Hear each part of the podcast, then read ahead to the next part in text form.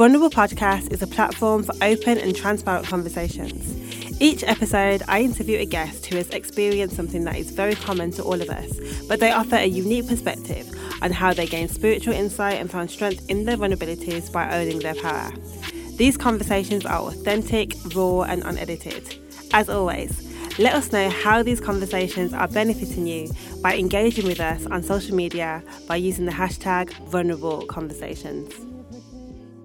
Hello, and welcome to another episode of Vulnerable Podcast. My name is Alyssa Michelle, and I am your host. Um, today we are, well, I am talking to a lovely lady, and I always introduce people like that: a lovely lady, a lovely man. Um, this lovely lady goes by the name of Rose Quartz and Rum on Instagram, and she's very, very, very open about her experiences with motherhood and being a single parent and finances and just all the things that people, I, I suppose, don't really want to talk about as much. Um, and that's one of the original things that drew me to her account and I, I, have to say that i've met so many friends via social media and i would like to say yeah. like real actual friends as well like real decent human beings um, so there is definitely uh-huh. a space on the interweb for like real connection if you actually are seeking it out um, so uh-huh. her name is rachelle and do you want to just kind of like introduce yourself and just say hey Okay, so hi everyone. I'm Rachelle. Um, some of you may know me as Rose Quartz and Rum. I, um, yeah, as Rochelle was saying, I am very open on Instagram about my life and my past experiences. Some may say too open, but whatever. Uh, that's just that's just how I am. I'm an open book. Um, I also have a blog under the same name, Rose Quartz and Rum, and that kind of explores my it's very very personal and explores my um, experience of motherhood of poor mental health of abusive relationships um, and it, it, gets quite dark. So I, it's not something I'd, I'd, encourage you to read as a lift me up. Okay as a lift me up um, um, what we haven't, oh, yeah. I didn't say actually, is that we're recording this via Skype today. So this is the first non in the studio podcast that we're recording. So bear with bear with us with the technology, and um, hopefully you can just make out what Rachelle's saying, even if it cuts off a little bit. Um, so cool. Yeah, the reason why I wanted to kind and of thank you as well Thank you for doing that for me, Rochelle. Because can I just say, this is anxiety. This is why we have to do it over Skype because Rochelle has been trying to get me to London for I don't know how long, but my anxiety is like blocking me, cock blocking me. So she's happily done it. Over, she's done it over Skype for me. So thank you so much. No, man, and I think this is good for me as well because now it's just like I can see how I can interview more people that don't live in London. Yeah. Um, and also, you're going to come to London this year. Like you've already put it on Instagram. I saw it. You're going to the Science Museum. so like, yes, you're definitely coming down. Um, okay, cool. So yeah, I'm not a mom um, at all. And I find it actually quite interesting to have so many mums that follow me. Like I have a, a nice um, cohort of like mummies on Instagram that follow a lot of the things that I talk about. And I find that so interesting. But I will say that I'm not a mum. Um, but I have definitely recently started to realize um, that motherhood and depression is definitely more in- interconnected than I would have previously thought. I didn't put any thought into it before, and I think that there is something about motherhood that um, allows women to go to quite deep, dark places, maybe of themselves. Um, so, what is it about motherhood that sends women into depression? Um, mental health and motherhood also isn't something that attacks single parents. And I, I definitely realized that when I put this post up on Instagram, I had a lot of women come back to me um, that were interested in hearing the episode. And some of these women were married, are married, um, and some of them are single parents. So it, there's not like it's not like depression doesn't exclude married women, if that makes sense. Um, mm-hmm. So, what is it all about? How can you look after yourself while you're experiencing depression and look after your children at the same time? Um, so yeah, I would like if you can just for me, if you don't mind going through like just talking about the beginning and early stages of like your pregnancy, like where you were at, because um, your son he's is he now eight or nine? Yeah, so he's nine now. Um, but I think that the seeds were kind of sown for there to be problems in our relationship from way before I even got pregnant. Um, there, there, was issues around my own poor mental health from being 12 years old. Um, there was issues around self-harming, um, trauma, and I was on top of it all in an abusive relationship. But yeah, um, I think those and and it's a shame really that throughout my pregnancy, the people who had hold of my medical records didn't kind of pick up on the fact that I was vulnerable, um, and there wasn't really that support during my pregnancy, or anyone kind of preparing me for what was to come. I don't feel anyway. So are you saying that the um the doctors who had like the NHS and people that had hold of your records weren't able yeah. to kind of like piece it yeah. together? Yeah, like in hindsight, I, I feel I, I, used to get mad thinking, well, now that I'm in a better place anyway, I just used to think, do you know, there was signs there that I obviously was a vulnerable young woman. I was in an abusive relationship. I'd had, his, had a previous um, history of suicide and poor mental health. So I wish that during my pregnancy there was some kind of emotional support because I obviously wasn't getting it elsewhere. Mm-hmm. Um, and yeah, it's really sad. But that's kind of where where it started. I think because my pregnancy was so difficult in terms of health wise. Um, I was I had this thing called hyperemesis gravidarum. Sounds very grand, but trust me, it wasn't. Never uh, I was literally do, just do... throwing up from the minute I found out I was pregnant to labour to the point where like literally my throat and my mouth were full of blisters. Oh my god! I couldn't eat. I, yeah, I lost weight. I was hospitalised throughout most of it on a drip. Um, and throughout all that, my partner was he'd ramped up his abuse, if anything. Um, I thought that me being pregnant, he'd kind of protect me and and you know love me in the way that I wanted him to, but it kind of just made him way more neglectful and abusive. So my pregnancy was hell on earth, um, and throughout a lot of it, I I begged nurses to let me have an abortion because I just didn't feel like I could carry on. I thought I was going to die. Um, so obviously, when that happens and the baby's born, that doesn't just switch off. Yeah. You know what I mean? And the mm-hmm. relationship didn't end. And I remember him being there at the birth, and I just didn't want him there. But I kind of thought, well, it's his child as well, and mm-hmm. maybe this might be a turning point for him. But I just remember that just it being so fractured and not the experience I would have chose for myself at all. Um, and then somebody places this baby in my arms, and I was supposed to feel euphoric. And I'm looking at, I'm just sat across looking at a picture of me holding him now at that very moment. And I just remember thinking, nothing. I just, I, I just felt numb. I felt completely indifferent. Had you? Like they could have take, taken him away, and I'd have been like, okay, yeah, fine. Um, I have a question. Did you at that stage acknowledge it as depression? Or as no. at that stage was it just like this is just what I'm feeling? It's just like just another feeling like happiness or sadness. I'm just feeling sad. Like, did you acknowledge it as a mental health thing? No, not at all. I acknowledged it as, oh my God, I'm going to be a shit mother because I don't feel like how everyone said I was supposed to feel. Mm-hmm. Why don't I feel like that? Is there something wrong with me? But I never thought this is because I, I wish I could. I wish if I went back and rewound, I could go, Rachelle, you're depressed. Yeah. It's okay it's normal. Don't worry about it. But at the time, I was just thinking, oh my God, this child, this poor child, this is not what he deserves. Um, so yeah, that's where I was. I'd, I'd never associated it with being depressed. So I didn't for a long, long time. Yeah. So how did you kind of get around to understanding it as um, depression, or would you say it was okay? So what is the difference between being a mother and having postnatal depression and just having depression that was there before you were a mother that kind of continues when you have your child? I don't think there is a difference, really. I think it's a continuation, but now you've got more things to be depressed about. Do you know what I mean? Like, I don't feel like it's um, you're you're a mother who's like, because a lot of the times it's not our child that's making us depressed. Mm-hmm. There's it's everything it's everything like the, in, if i look in in my example for instance um, if i had a supportive partner my own place and a stable kind of background mm-hmm. things would have been completely different but because of where i was already um, it was just a kind of continuation and then a decline in my mental health mm-hmm. um, because now not only what not only am I, I a depressed person but I am now a depressed mother who is responsible for this child he relies solely on me and I don't feel up to the task mm-hmm.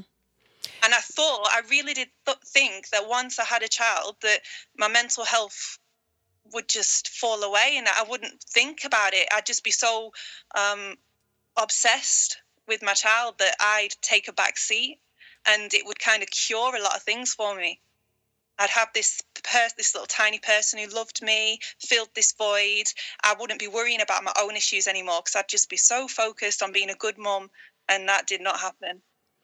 So when did you like um start to realize like what actual behaviors of yours towards him um like uh-huh. allowed you to realize that it was depression like what were the things that he did like say for example when he if he was crying that's a like example that i've heard quite a bit as example of a child crying and you just being what wanting that child to shut up type thing like what were the yeah. things that um kind of like made you realize that it was something different so from did? early on like with isaac i um wouldn't bond with him. Like I knew that I wasn't bonding with him because I was convinced, and nobody could convince me otherwise, that he was going to die at any minute. I really did think that this child was going to be taken away from me. He's just going to die. So what is the point in bonding with him? Mm. And I remember just like being happy for people to take him off me and change him. And I didn't breastfeed him um, solely so that other people could feed him because I thought I do not want to love this child and him leave me. I can't put myself through that. Mm. I've been hurt so much that I can't love this child and him die. So I, I just decided not to love him. And I know that sounds crazy. Um, and at the time, I thought that was totally rational. Mm-hmm. Like, yeah, that makes sense. And then when my health visitor came round and she said, "Why aren't you picking him up? Why are you? Why is your mum doing everything?" And I kind of said, "Well, he's going to die anyway." Wow. And she said, what do you mean he's going to die anyway? There's nothing wrong with him. He's a healthy baby. I said, Yeah, he is now, but and and I know this might hit people hard and they might think, oh my God, you can't say that. But a part of me almost wanted him to because I thought it is a win win. It had absolved me from this responsibility that I did not want. And he wouldn't have to grow up with a shit mom who can't look after him. So I was just kind of waiting for it to happen. Mm-hmm. Um, and that's when my my uh, health visitor started kind of putting things in place, as in, we need to get you help. Right. So I, she was I, the first person, like in your like immediate circle, that kind of acknowledged that something wasn't right. Was there anyone in my immediate circle? No, she was. So your health she visitor, was, yeah. yeah. she was the first person that was like, "Hold on, something's not adding up yeah. quite right. Let me kind of get some things into place." So, what did she put into place for you? So to begin with, she just was talking to me, and then she left that day, and then I started to think, oh, this might not be normal. Um, he was a very difficult baby because obviously he was feeding off my energy. Yeah, yeah, yeah. you know what I mean? He was difficult. He was crying all the time, and he mm-hmm. just wanted me, and I, I, just couldn't be there for him. So I was dealing with sleeplessness as well, mm-hmm. um, because he just would not sleep. Like literally, wouldn't sleep for me. He'd just scream all night. So in the end, he ended up sleeping in my mum's room. Yeah, and I'd sit in my room crying um, listening to him crying. So she kind of tried helping me get him into a routine, um, sleep wise. That failed miserably, um, and I started, I started hallucinating, mm-hmm. and and I told her about it. I said that I thought it was because I was so tired, but I was hearing things like people talking that weren't there. They're not just, just like conversation, not telling me to do stuff, but hearing people talking or saying my name. Mm-hmm. Um, and I was seeing people at the end of my bed, and I was seeing people leaning over my son, and I'd say to my mum, "Who's she?" and my mum would say, "Who? Who?" Do you know what I mean? Mm-hmm. And so over time, I think my health visitor then helped me access mental health support through my GP. Yeah. Um, I spent some time in hospital. Not I wasn't sectioned, but you know, just kind of getting myself together, I guess. Mm-hmm. Um, and they kind of gave me counselling, but at the time, it, it wasn't the counselling that I needed. It was it was like a CBT kind of thing, mm-hmm. um, and I, I didn't need that. I think what was coming up for me was all sorts of it wasn't it was it wasn't Isaac's fault. It wasn't anything. I wasn't depressed because of this baby. I was depressed because I didn't think I had the tools to be able to be a good mother. Yeah. Um, do you know what I mean? Yeah. So let's get into that because you are now a qualified psychotherapist.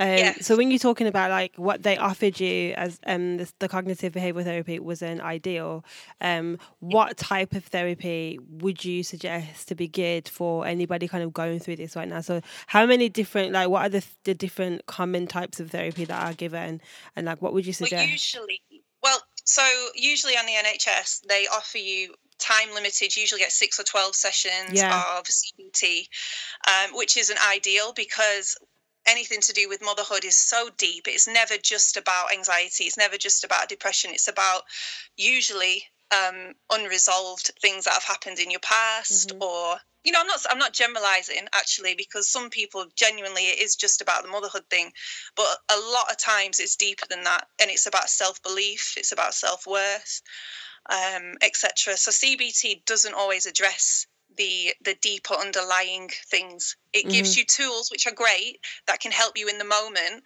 but the, it's not going to stop it from keep happening. Okay. Do you know what i mean? Yeah yeah no i can i definitely I, know what you mean. Yeah so for me personally and this is all like i wouldn't tell anyone else what to do but what but what worked for me um, was person-centered counseling okay. Um, and that is it, it's kind of account this by the way i didn't get after that happened with going into hospital and etc i kind of just bumbled along in because my my focus wasn't on isaac at that time. It was it was surviving this abusive relationship with his dad. Okay cool. Um, so for a long time I, I, that was it. I didn't get any more help and things just declined further and further and further. Mm-hmm. um, but the psychosis was being controlled with medication. Okay. yeah yeah. So after I left his dad, that's when the healing started. And that's when I sought out the type of counseling that I wanted. And I chose person centered counseling because that is what I'm trained in. Um, and I chose that because person centered counseling, it's not about necessarily delving into your past and dredging up or, you know, all your secrets and your, your buried trauma, although in my case, that's what it was. It starts wherever you want it to start. So I wanted to go in and talk about why I was. It, it was all about my relationship with his dad, to be honest because without healing from that i couldn't be present for my child mm-hmm. and i think that's really that's a really important notice as well because it's kind of like um, you say that when he was first born, he used to cry a lot. He was really irritable, and you say that it's because it was the energy that you was giving off. So you you basically had um, a lot of kind of like healing to do before you got pregnant, essentially, but that you hadn't done, and your child energetically picked up on that. Am I correct in saying that? Yes, definitely. So, what would you say for like people that are trying to navigate depression but haven't actually really connected it to past trauma that they might need to heal? I think it's it's hard for a mother because in the home everything orbits around her. Mm-hmm. Her children orbit around her and her moods, and um, it's trying to find a balance, I guess, between your own needs and your children's needs. Yeah. Uh, and honoring your own needs because, gosh, I remember like feeling so I don't know if the word shame is right, but yeah, I guess it's shame. I, I went through like a couple of years, two years of being absolutely selfish. After I left his dad, I went through years of being totally self obsessed. And people feel tell me I should be ashamed of that, but I'm not at all. Because I think young mothers, particularly, or mothers on their own, any mother, I guess I'm trying to say actually, needs to um, needs to find a way to go through her own shit outside of her relationship with her child. Yeah. How like basically needs... a way of maintaining who you are and not losing who you are as a person. Yeah. Yeah, because just because you're a mother doesn't mean everything else falls away and it's mm-hmm. just you and your child. You've still got issues, you've still got finances, you've still got relationships to maintain or heal from. You've still got the shit that happened to you in the past that keeps popping up and you still cry. Do you know what I mean? It's not being yeah. a mother doesn't take all that away it just it just adds extra responsibility onto it so i think trying to find a way to make it work so my depression has almost helped me and my my son mm-hmm. build a life that kind of works for us mm-hmm. because i was thinking about this before I was, I was looking at isaac playing and my son whether it's good or bad he's very used to having to play on his own. Yeah. He's an only child. Yeah. But he, we've kind of developed in that way where he knows that sometimes, and I've had this conversation with him, and I think it's really important for mums, if it's age appropriate, to be open yeah. with your child mm-hmm. about your mental health and not be scared and feel like you have to look like this strong pillar all the time in front of your kids. So what does that look like? What kind of conversations have you had with him um, for him to I've understand? Had conversations where because I used to feel really guilty because I get in from work or wherever I'd been. This was after the relationship with his dad ended, mm-hmm. and he'd I'd be in a hole like I'd feel empty. I'd feel just awful, awful, awful mentally. And then he comes and he's like, "Mom, can we play Bop It?" And I'm like, "Maybe tomorrow." No, not today. And and Isaac even says to me, "I remember you saying maybe tomorrow all the time." And I knew that, to, and Isaac said, I knew tomorrow would never come. Is that what he and said? Was, wow. Yeah. And that is just so sad. And it was always maybe tomorrow, maybe another time, not now. Um, and I guess I realised, he, I think I told you this, he once had an outburst and said, Do you know what?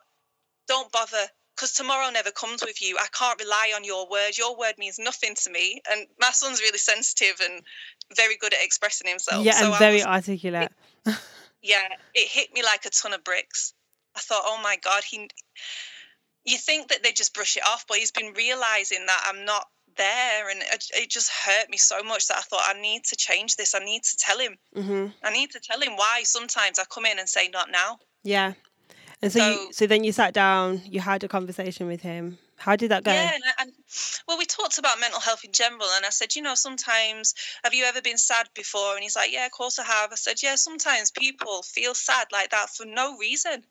Like sometimes they just feel really sad and they can't get themselves out of it, and they need to either spend time alone or they need to do they need they have usually what people get is like a toolkit of ways that help them feel better. Mm-hmm. And sometimes they need to take a bath out of that toolkit, or they need to go and write, or they need to go for a walk.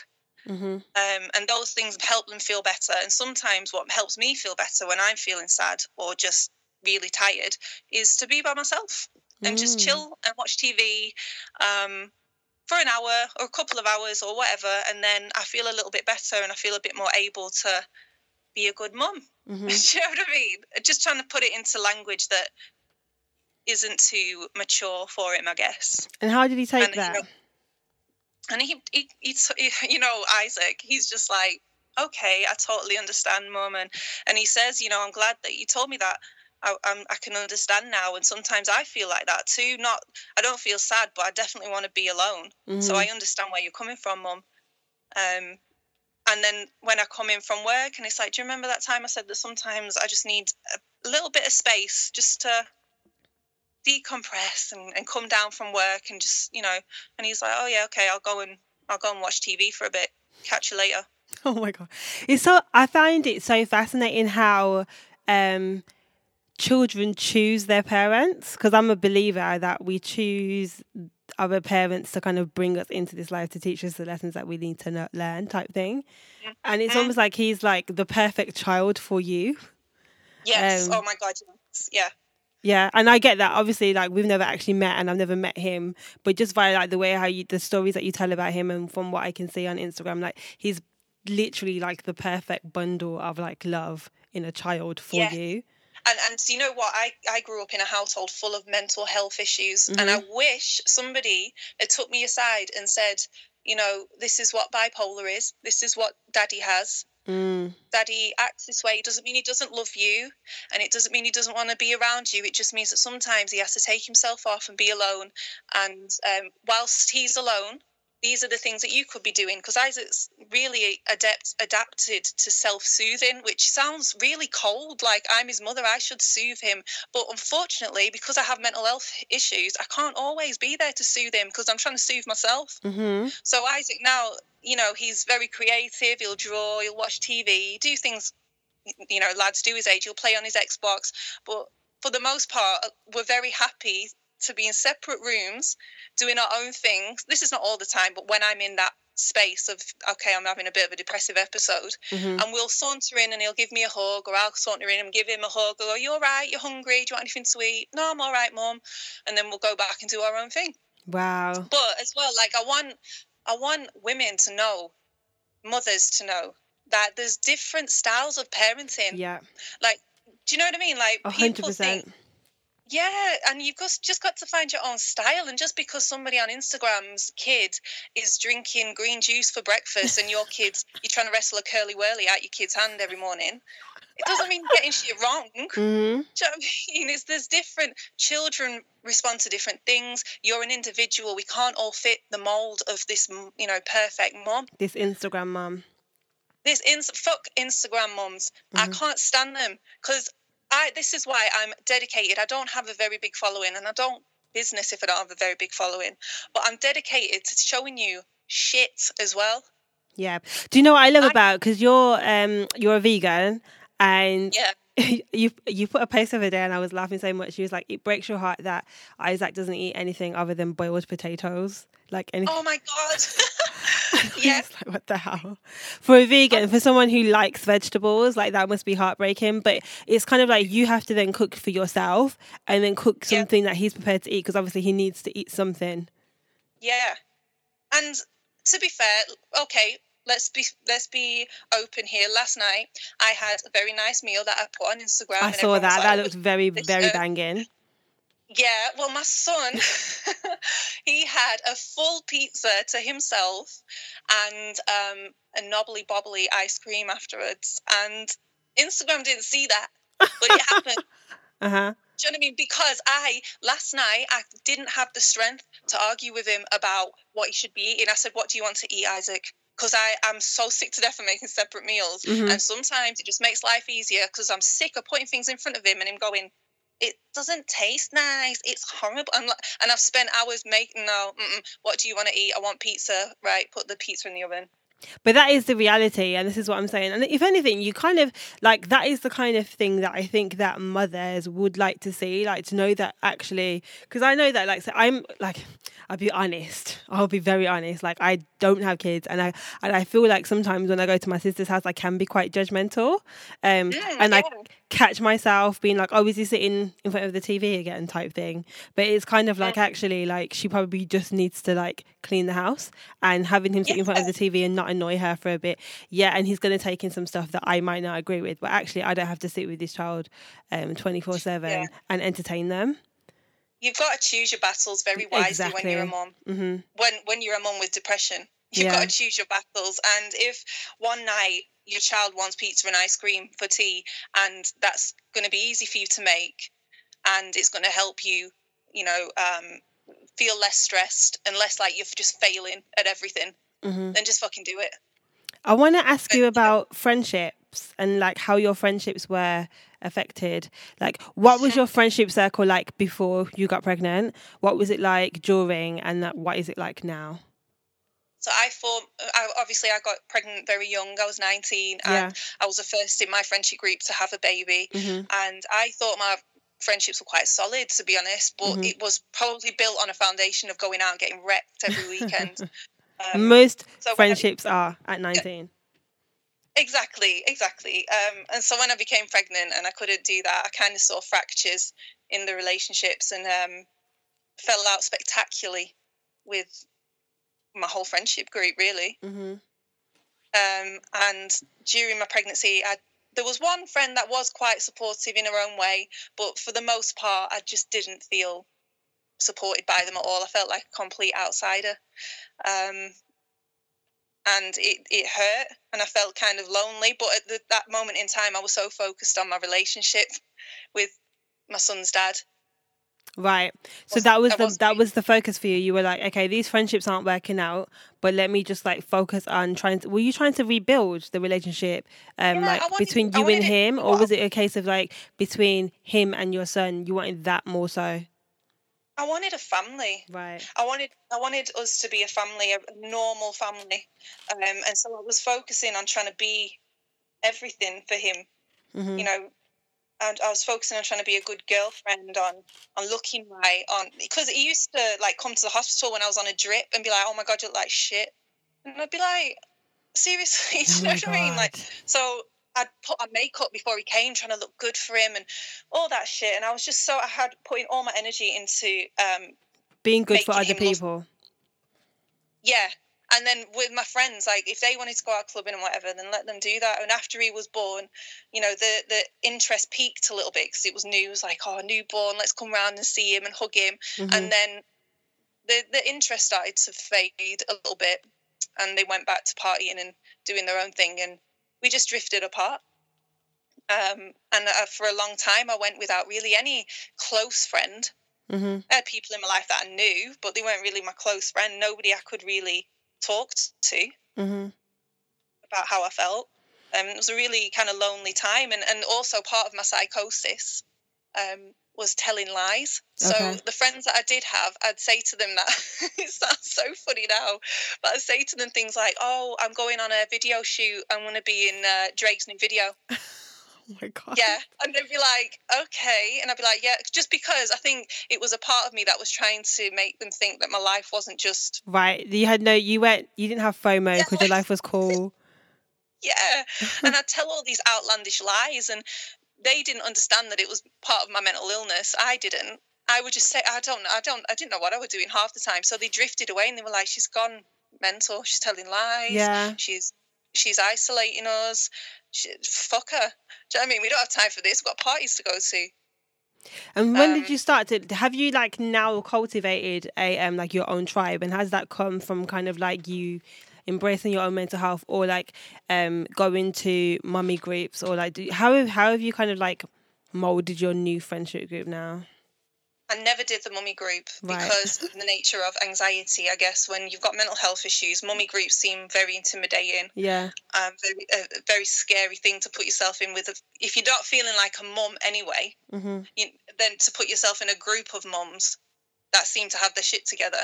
Yeah, is, it's like a mirror in your be, face, being like, "Your shit, yeah. your shit, your shit." yeah, it's going to be it was I felt it was going to be detrimental anyway. Uh-huh. So I didn't do the whole mummy group thing. I very I very much relied on online communities. Okay. Um, they really helped. Really Any helped websites in particular? Mumsnet. Mumsnet. it was just I was like top dog at Mumsnet for quite a while. Mm-hmm. Um, because it allowed me to not go out and interact with people but still feel connected. Mm-hmm. So I really um I really used that as a tool. And then over time, after his his dad had left, and I started to feel strong enough to start making new relationships, friendships again. Mm-hmm. I started going on courses. Okay. So I so I went to my local college and looked at things that I was kind of interested in, and I go on courses, um, just like introductory courses or one day courses, just to get myself, you know, into the swing of talking to people again. Yeah. Um, and that's how I stumbled across counselling because I did an introduction to counselling course. But that's a very key thing because it's like that at that part of your life. It sounds like you were starting to reconnect with who you actually are outside of motherhood. Um, yeah, and that's like, what you know, taking courses or finding things that you're interested in um, at your local college and signing up to it. Like that's that. Those are the kind of things that you pique interest from that you didn't even know that you had. Like you said, that's how yeah. you found counselling. Yeah, and I recognise that is a luxury that not every mother has. That she can't, you know, just leave her kids. I, I was, um, at this point, Isaac was in primary school, and I was working four days a week. Mm-hmm. So I had a day to myself, really. Mm-hmm.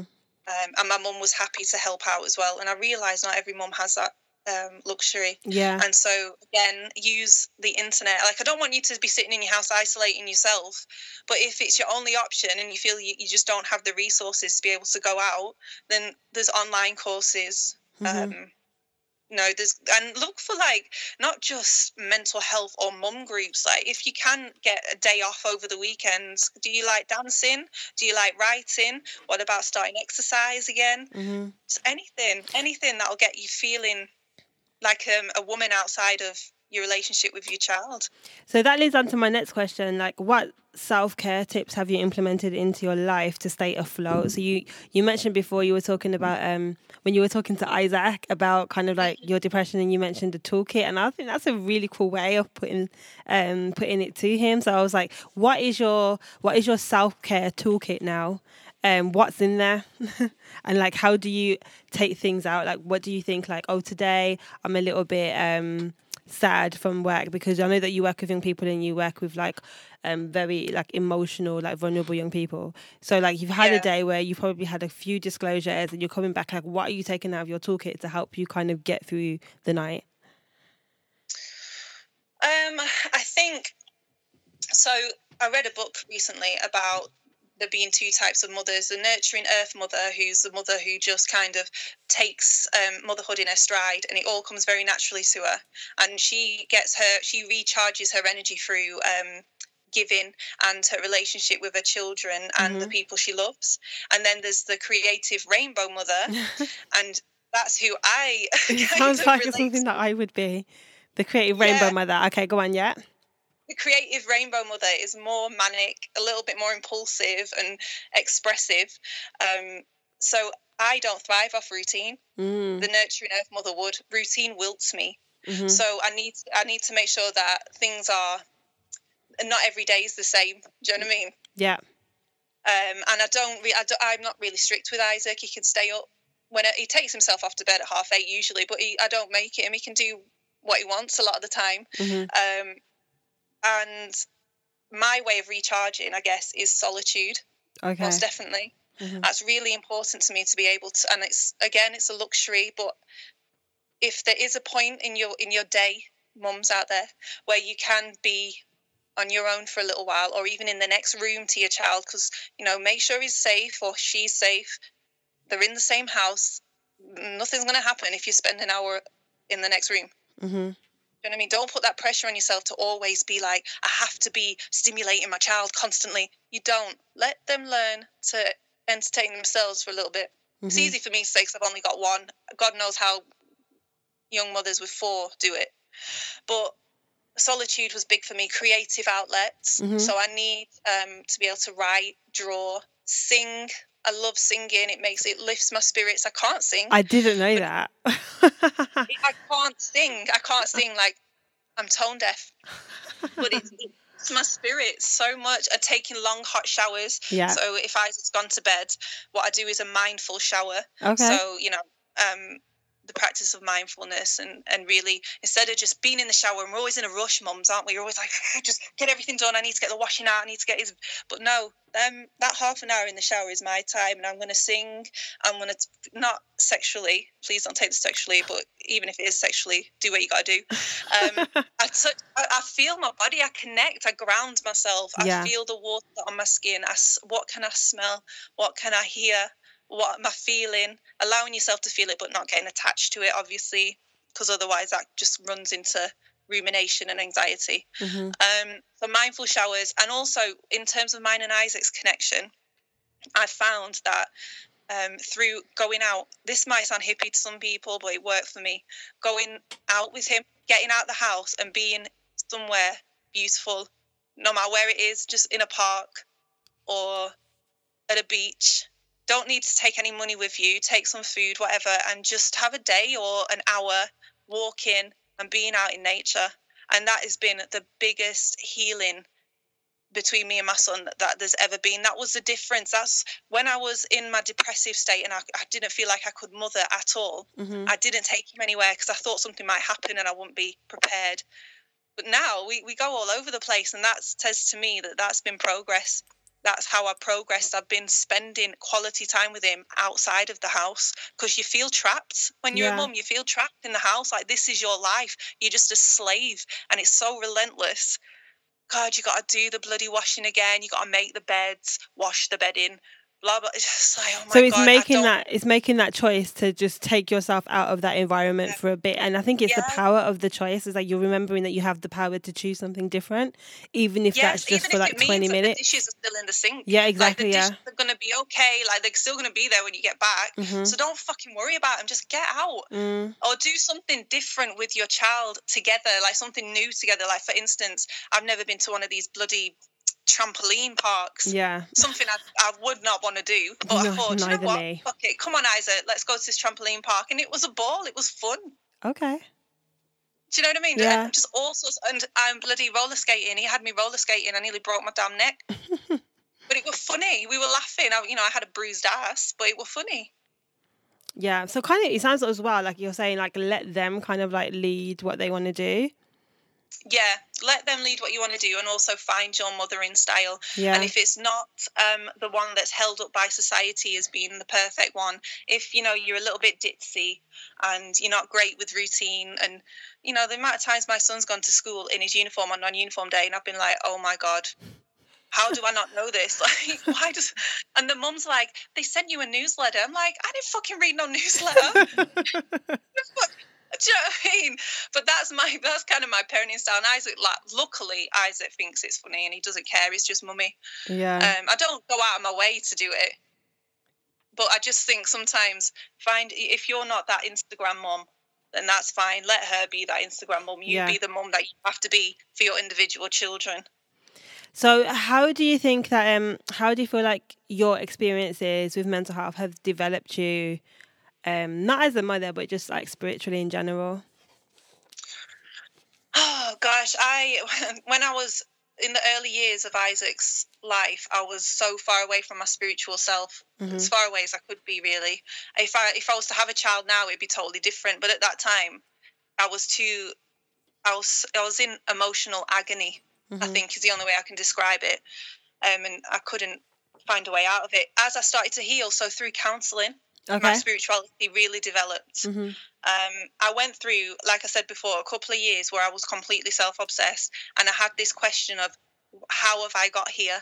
How have I come from being this beautiful? I was a dope little kid. I was so cool and so beautiful and so giving. How did I get from that to being this twisted up, messed up mess that I am now? And the journey from finding that out is how I developed my spirituality again. Um, and yeah, it took me away from being a good parent. I'm not going to lie. There was times when I was distant hmm and emotionally unavailable. Do I regret that? No, because I'd rather go through two or three years of ripping myself to absolute fucking sh- shreds to Yeah. the point where sometimes I felt suicidal. Sometimes I didn't want to live anymore. The stuff I was finding out and the way that the anger I was feeling at how I've been treated, and God, no fucking wonder I'm the way I am because of this, because of how I've been treated by other people Mm. that were supposed to love me. Joe, that's going to mess you up. And I used to think, and talking about suicide and motherhood, people shame a mother for feeling suicidal and they say, How dare you? You're supposed to be there for your children. How could you even think that?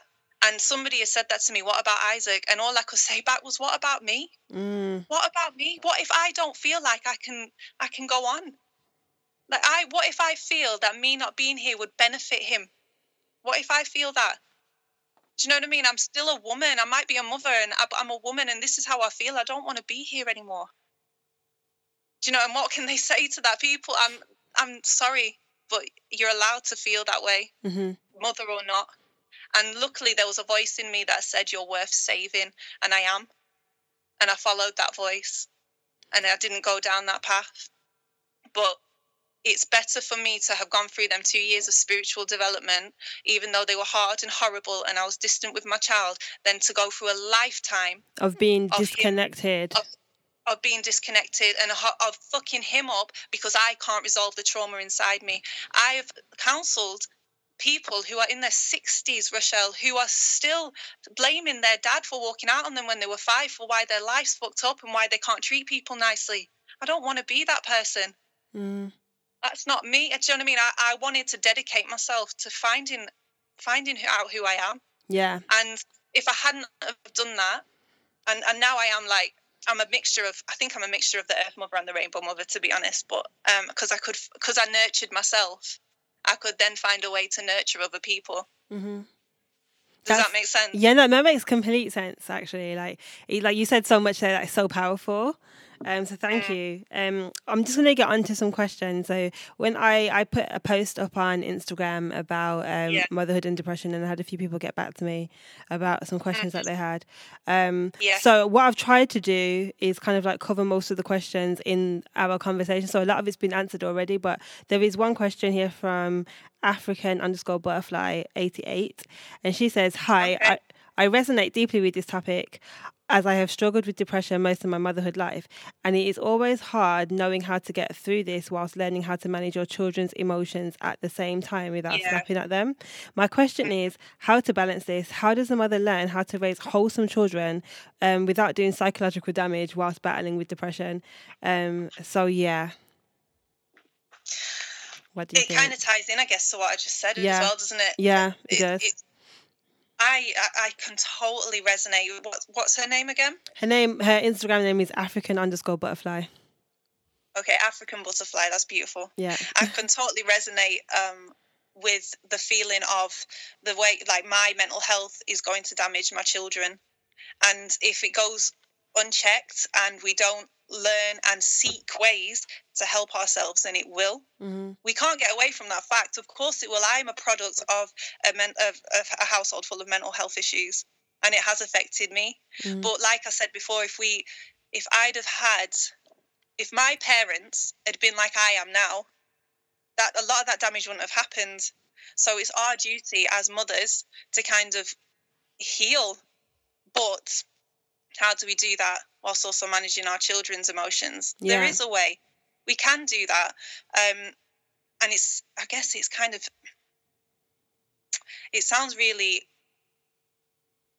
unachievable, I guess, in a way, but setting times for yourself, times for your children, and times when you're going to do things together.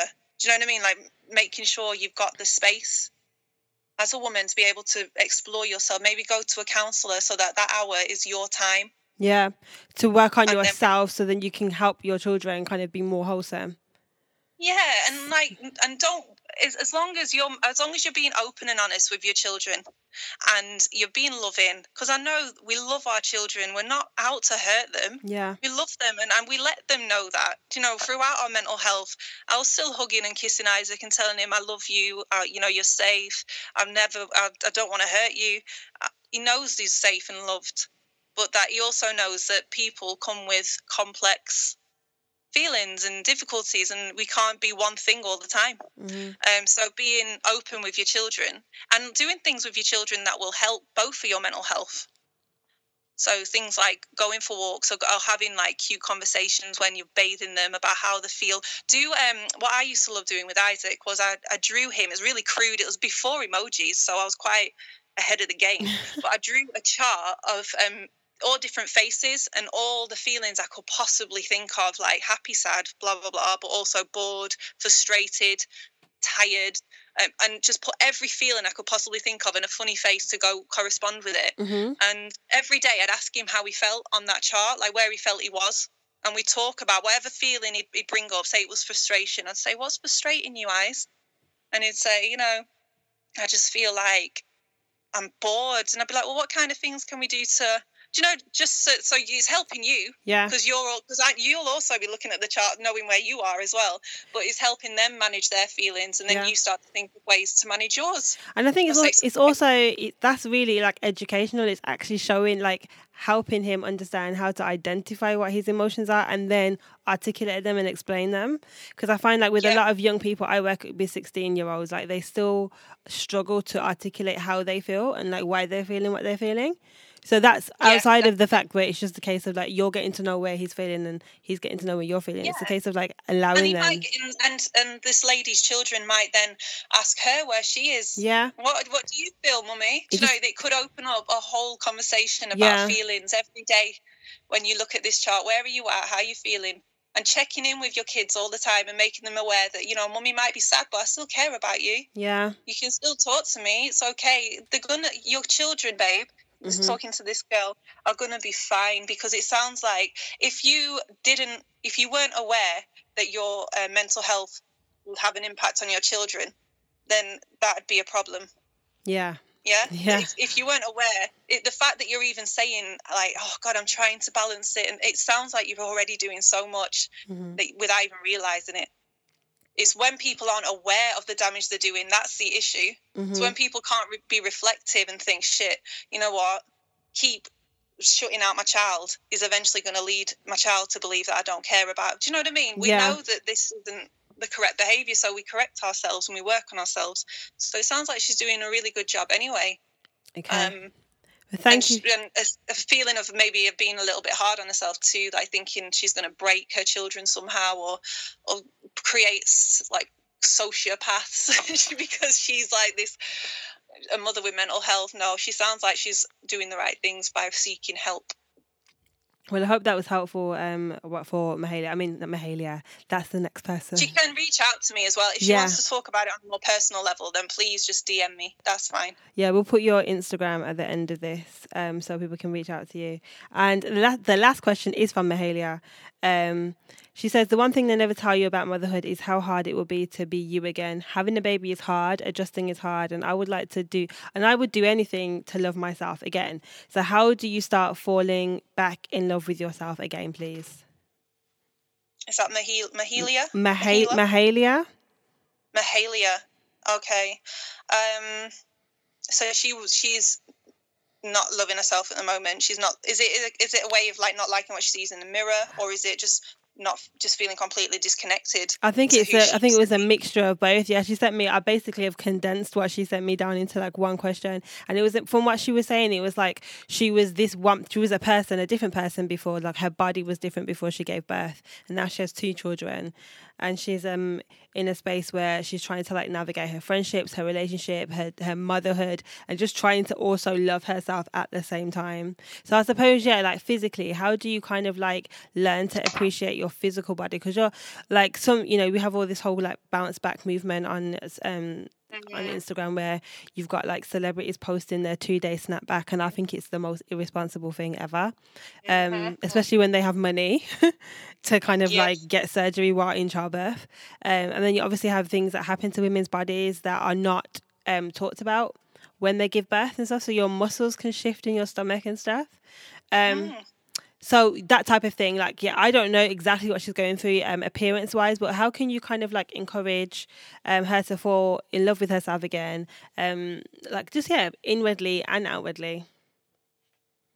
So, as always, and I'm not saying this just as a counsellor, I, I, mean this wholeheartedly. If, if she has the resources to be able to, I would get a, a counsellor, definitely, because that kind of unravels all sorts of issues that are going to always lead back to self acceptance.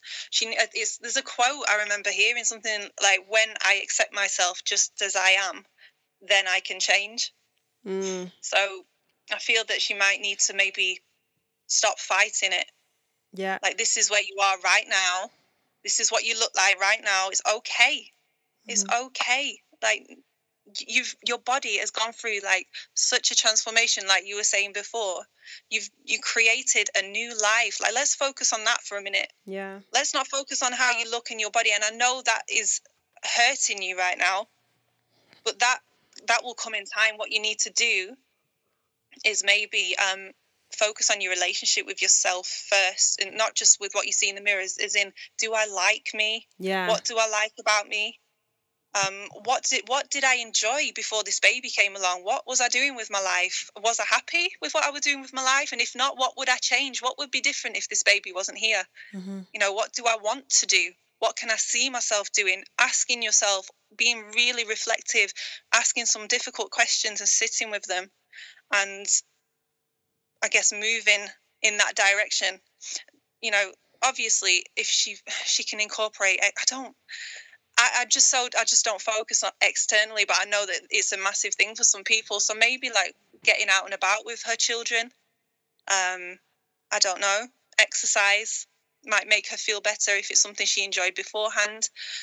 Um, but just focusing on strengths and what you what you were like beforehand. What I'm sure there were things that she was before she was a mother that she didn't like. Yeah. So cherry pick the bits that you do and don't like. What do I want to carry over into my motherhood? What bits of me do I really value?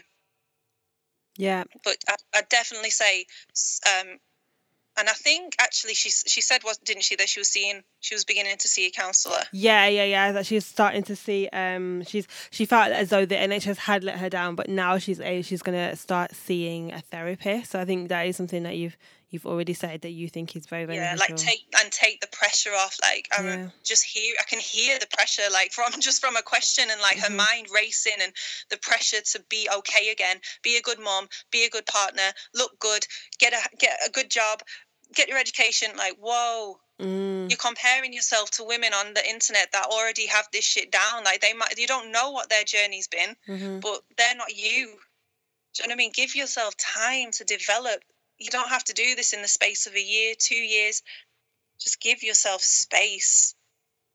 Yeah. But thank you so much, Rachelle. Um, thank you for oh, sharing. Oh, like, okay. I feel like you've been, you're always, always very transparent. But like, even though we've had a few conversations, like, I'm always overwhelmed by like what you share that's new, and I'm just like, wow, like you really, really um contained a lot. Like, you've managed to kind of go through so much in your life, and be in a space where you're able to share that so eloquently. Um, and like, yeah, yeah. I know, I know that people are going to listen and to this and be like super, super, super supported by what you said. Yeah. Oh, fab. And if anyone wants to reach out to me, that's fine because I'm very, I'm much better writing than I am speaking. I, I'm not the best speaker, so yeah. I, I mean, I think you're fabulous, me. to be fair. yeah, let's not end on a negative. No, I think you're absolutely fabulous at speaking. Um, so yeah, if you'd like to follow um, Rachelle on Instagram, her Instagram handle is Rose Quartz and Rum, and your blog. If they is it on WordPress, your blog? No, it's rosequartzandrum.com. Right, rose, yeah, rosequartzandrum.com. I'm going to put all of the links to her socials in the show notes, alongside links to some other blogs that I think will be really interesting um, around motherhood and depression. So, yeah, I think this is a conversation that's not going to end here. Something tells me that it's going to no. spark a point two of a conversation. Um, and I'm really, really, really, really happy to have spoken to you today. So yeah, like it's been a long time coming, but it's been absolutely amazing. And like I'm Thanks. nowhere like I say I'm nowhere near motherhood. Who knows what's around the corner? We never fucking know anything. No. No, who knows? but but I feel like just listening to you talk about all of these things, things I would never have considered before, it, they were like now cemented in the back of my head. And before I go, one more thing. Um, you mentioned the book that you read, the one about the Earth Mother and the Creative Rainbow Mother. Like, what book would you suggest? Like, one book that you would suggest that's just like the go-to for all um, mothers. Um, women's bodies, women's wisdom. Yeah, Dr. Christiane Northrup. Yeah, that's mad. That is like that's my Bible. Right. I have that, and I've been reading it very slowly, um, mm-hmm. and I've been feeling a nudge to get into it a little bit more. Um, I just need to yeah. create that space in the morning and the night time. It's, not just for mothers; it's for women. Yeah. Do you know what I mean? It's not just you know, it, but it has aspects of motherhood in it that have been profound for me. Right. But just in general, it's just an amazing book. Okay. Well, definitely, I'll put a link to that in the show notes as well. So thank you so much again, Rachelle. Oh, thank you. No worries. Take care. Take care. Bye.